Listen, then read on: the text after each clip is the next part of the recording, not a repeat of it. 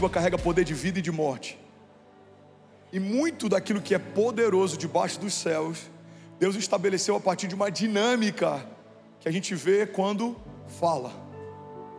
A salvação, ela acontece quando ouvimos e somos alcançados pela loucura da pregação, ou seja, alguém falando sobre o Evangelho alcança o coração de alguém que está disponível, e quando essa pessoa crê e confessa com a sua boca, existe salvação. Em Gênesis vemos tudo o que acontece acontecendo e tudo que existe existindo a partir do poder que saiu da boca de Deus. Quando o Filho de Deus é enviado à terra, ele poderia ter vindo como qualquer outra coisa, mas ele veio como o Verbo encarnado. Existe tanto poder na palavra e existe algo que Deus ele guarda, ele zela, ele respeita, que é a sua própria palavra. Tem um momento que a Bíblia diz: por não ter ninguém superior a si por jurar, jurou por si mesmo. Ou seja, Deus não só é a palavra, Ele não só se relaciona através da palavra, Ele não só envia o seu filho como a palavra encarnada, como Ele estabelece tudo que estabeleceu a partir da dinâmica criativa que acontece pelas palavras que saem da sua própria boca. Então a gente precisa entender que aquilo que sai da nossa boca tem uma grande responsabilidade na construção da nossa história e do nosso futuro. Alguém está comigo? Diga amém.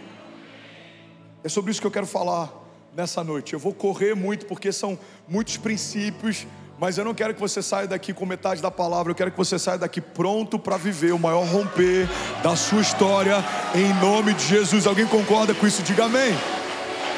Primeiro princípio que eu quero compartilhar com você é que a fé é o nosso estilo de vida. A fé é o estilo de vida da igreja de Jesus. A fé não, não é um item acessório, a fé não é algo que a gente visita, a fé não é algo que a gente carrega apenas, a fé é o nosso estilo de vida. Alguém que está vivendo a plenitude das promessas de Deus necessariamente precisa estar caminhando debaixo de uma dinâmica de fé. Olha o que a palavra de Deus diz em Romanos 1,17: Porque no Evangelho é revelada a justiça de Deus. Uma justiça que do princípio ao fim é pela fé. Como está escrito: o justo viverá pela fé. Agora, sabe o que é interessante? A gente pega um termo tão poderoso como esse e a gente diminui ele, a gente apequena ele, para usar esse termo só nos momentos em que a gente está passando algum tipo de dificuldade ou perrengue. Eu vou te dar um exemplo. Como é que você está, irmão? Cara, eu estou só pela fé. Irmão, como é que está 2023? Ah, irmão, só pela fé. Alguém já falou isso ou, ou já usou esse termo com essa definição? Cara, e esse projeto como é que está? Ah, irmão, esse projeto só pela fé. Diminuímos o termo viver pela fé como se ele fosse ah, uma justificativa para uma vida que está sempre em busca de um livramento, uma vida que está sempre em busca de um socorro. Quando na verdade, no original, quando a Bíblia diz que o justo viverá pela fé, esse termo viver pela fé significa aquilo que dá origem a algo. Ou seja, viver pela fé significa viver a partir de uma fé que dá origem a algo. Então, como que o justo vive? Vive a partir de uma fé que gera realidades. O justo vive a partir de uma fé que gera novas realidades. O justo profetiza aquilo que ouviu de Deus, e aquilo que ouviu de Deus se torna uma nova realidade. O justo profetiza aquilo que acessou nos céus, e aquilo que ele um dia acessou nos céus se torna em algum momento uma nova realidade. Por quê? Porque o justo vive pela fé. É impossível se Deus não agir, mas se torna inevitável quando Ele age. Era inalcançável se não fosse Deus quem tivesse prometido, mas porque foi Ele quem prometeu, se tornou inevitável. Não fazia parte do meu entendimento, os meus olhos naturais nunca viram não fazia parte da minha ciência ou da minha consciência, os meus ouvidos naturais nunca ouviram, não fazia parte do meu coração, aquilo nunca havia acessado ele, mas é isso que Deus preparou para aqueles que amam a Deus e caminham debaixo do seu propósito. Deus tem algo para você que é impensável, inédito, inaudito, inimaginável, inalcançável, impossível, mas se cremos e não duvidarmos, e se nos movemos debaixo da palavra da fé, viveremos cada promessa que Deus nos fez, dia após dia, de glória em glória. Alguém comigo aqui, pelo amor de Deus, diga amém. Isso não é romantizar o Evangelho, isso é o Evangelho na prática. E o seu pastor, debaixo de muito temor, eu quero falar isso, tem carregado frutos, ou se a gente quiser usar uma linguagem mais contextualizada, seu pastor tem carregado resultados da palavra da fé. Se você olhar o André Fernandes de 10 anos atrás o André Fernandes de hoje, se você olhar a Kezinha de 10 anos atrás e a Kezinha de hoje, ontem quando o Kaique veio aqui do Nici, ele falou: Eu ainda lembro de você vendendo camisas para projetos missionários lá no Rio de Janeiro. Eu falei: Pois é, Kaique, agora eu estou sonhando em construir uma vila e um orfanato na África. Das camisas para uma vila. Eu falei: Lembra daquela época? Tinha um filho, agora a gente tem três. Eu falei, daquela época para cá muita coisa aconteceu, cara. Falei para ele na beira do lago ali. 2017 eu quase morri. 2020 eu fui despejado com a quezinha grávida do nosso segundo filho. Mas olha o que Deus está fazendo.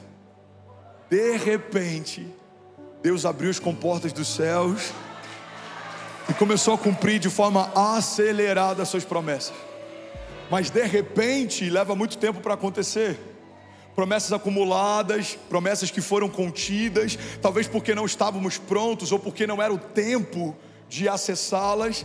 Quando você está no tempo perfeito de Deus, vivendo a vontade de Deus, e Deus diz: haja, não há impedimento, não há palavra contrária, não há arma forjada contra você que vai te impedir de acessar aquilo que Deus já preparou para você. Alguém crê nisso, pelo amor de Deus? Levante as mãos e declare com autoridade: diga eu e a minha casa viveremos pela fé.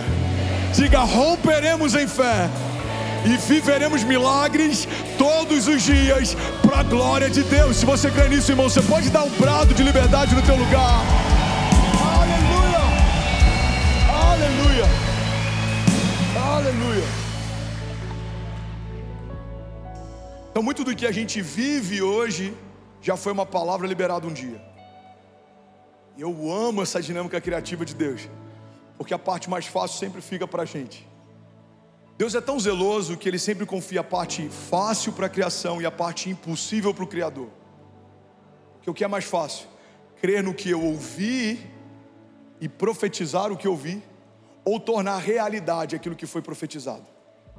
O que é mais fácil? Ouvir de Deus que um vale de ossos secos pode voltar a viver e profetizar segundo aquilo que foi ouvido, ou fazer um vale de ossos secos ressequidos se tornar um exército poderoso. O que é mais fácil ouvir de Deus que em Alphaville há um epicentro de uma onda de avamento e simplesmente subir em algum lugar e profetizar o que ouviu, ou fazer acontecer uma onda de avivamento a partir do nada? A parte mais fácil sempre fica para a gente, e ainda assim, a gente muitas vezes tropeça nela, negligencia ela. Falamos o que Deus nunca falou, nos apegamos a opiniões que Deus não tem a nosso respeito. Me dá um exemplo, pastor. Alguém algum dia te disse que você não vai conseguir.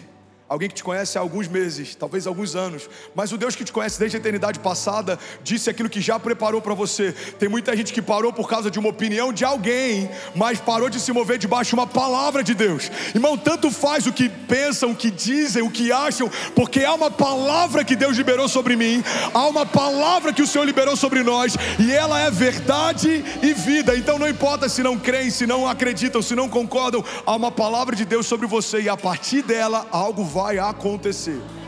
Alguém comigo aqui? Eu lembro quando a gente quando a gente fez o primeiro culto em Miami, eu pisei naquele palco, eu falei, primeiro culto oficial da Lagoinha Miami. Mas eu já preguei nesse púlpito várias vezes antes desse dia chegar. A mesma coisa aconteceu aqui em Alphaville. Eu lembro quando eu falei, em sete dias a gente vai usar aquele novo auditório. Muitos consideraram loucura. Mas não é porque eu tenho uma visão sobrenatural ou uma gestão além do comum, não é nada sobre mim, é sobre um nível de confiança a partir de uma palavra que eu ouvi. Guarda isso aqui, deixa eu abrir um parênteses. Você está feliz ainda? Diga amém. Quando a gente olha para a história de Davi, muita gente acha que a ursa e os leões que Davi enfrentou foram uma escola de combate de Davi. E por isso, quando ele enfrenta o gigante, ele já estava preparado. Mas se, se, eu acredito que a ursa e os leões foram uma escola de combate de Davi, eu acredito que o que fez Davi vencer o gigante não foi o sobrenatural de Deus, mas foi a sua capacidade de luta. Logo, qualquer bom lutador poderia ter feito o que Davi fez. Mas não é sobre isso que a fé está falando, não é sobre isso que a palavra está falando. A palavra está dizendo Não que Davi era um especialista em batalhas, a palavra está dizendo que o Davi se tornou um especialista em dependência de Deus. Quando o leão se apresentou, ele precisou aprender a depender de Deus. Quando uma ursa se apresentou, ele precisou aprender a depender de Deus. Então, quando um gigante se apresenta, Davi já era especialista em depender de Deus. Por isso ele fala: quem é esse homem sem aliança que afronta o exército do Deus vivo? Eu vou na força do Senhor contra ele. Irmão, pega isso aqui em nome de Jesus. Caminhar debaixo da dinâmica criativa da fé usa a mesma dinâmica, é a mesma propriedade. Quanto mais aprendemos a confiar e depender, mais estamos firmados e convictos de que aquilo que ouvimos de Deus vai acontecer. Então as pessoas vão dizer: Cara, o que, esse cara está vendo que ninguém viu? Ele está vendo algo que Deus mostrou. O que esse cara está ouvindo que ninguém ouviu? Ele está ouvindo algo que Deus falou. É por isso que é impossível você convencer alguém que viu ou ouviu algo de Deus a não fazer aquilo que Deus disse ou mostrou, porque você já viu pronto. Vai falar para Neemias que não tem como reconstruir, ele já viu pronto. Vai falar para Noé que não é para fazer a arca, ele já viu pronto. Vai falar para Pedro, irmão, que não é para colocar o pé para fora, ele já viu Jesus chamando. Então tudo que você precisa é de uma palavra de Deus. Alguém comigo aqui, pelo amor de Deus. Aleluia. Você precisa de uma palavra ou de uma imagem. Deus vai te dar o que os americanos chamam de big picture, é aquela imagem completa. Você fala, uau. Eu vi o meu futuro, eu entendi, eu acessei. Agora não tem como ninguém te convencer do contrário, porque você já teve lá, você já viu, você já pisou, você já sentiu. Deus ele sempre usou homens através de uma palavra profética que antecipava um tempo para que esses homens pudessem governar além do seu tempo. José governou porque no tempo das vacas gordas ele fez o que ninguém fazia, porque ele ouviu de Deus o que ninguém ouvia. Então, quando as vacas magras vieram, José governou, por quê? Porque ele se antecipou. Quem se antecipa, governa. E foi assim com todos os outros heróis da fé. Abraão ouviu de Deus: sai dessa terra, do meio da tua parentela, e vai para o lugar que eu te mostrarei. Ele saiu do lugar que ele estava, ele foi para um lugar que ele nem sabia qual era. E ele se torna o pai da fé. Foi assim com Noé: construa algo que você nunca viu para um tempo que você nunca viu. Mas porque ele foi o único que ouviu de Deus, a família dele foi a única que sobreviveu. Irmão, olha para mim, guarda isso aqui em nome de Jesus. Deus já comunicou muitas vezes com você a respeito do teu futuro, do teu destino profético, da agenda dos céus, do que ele tem para o próximo ano.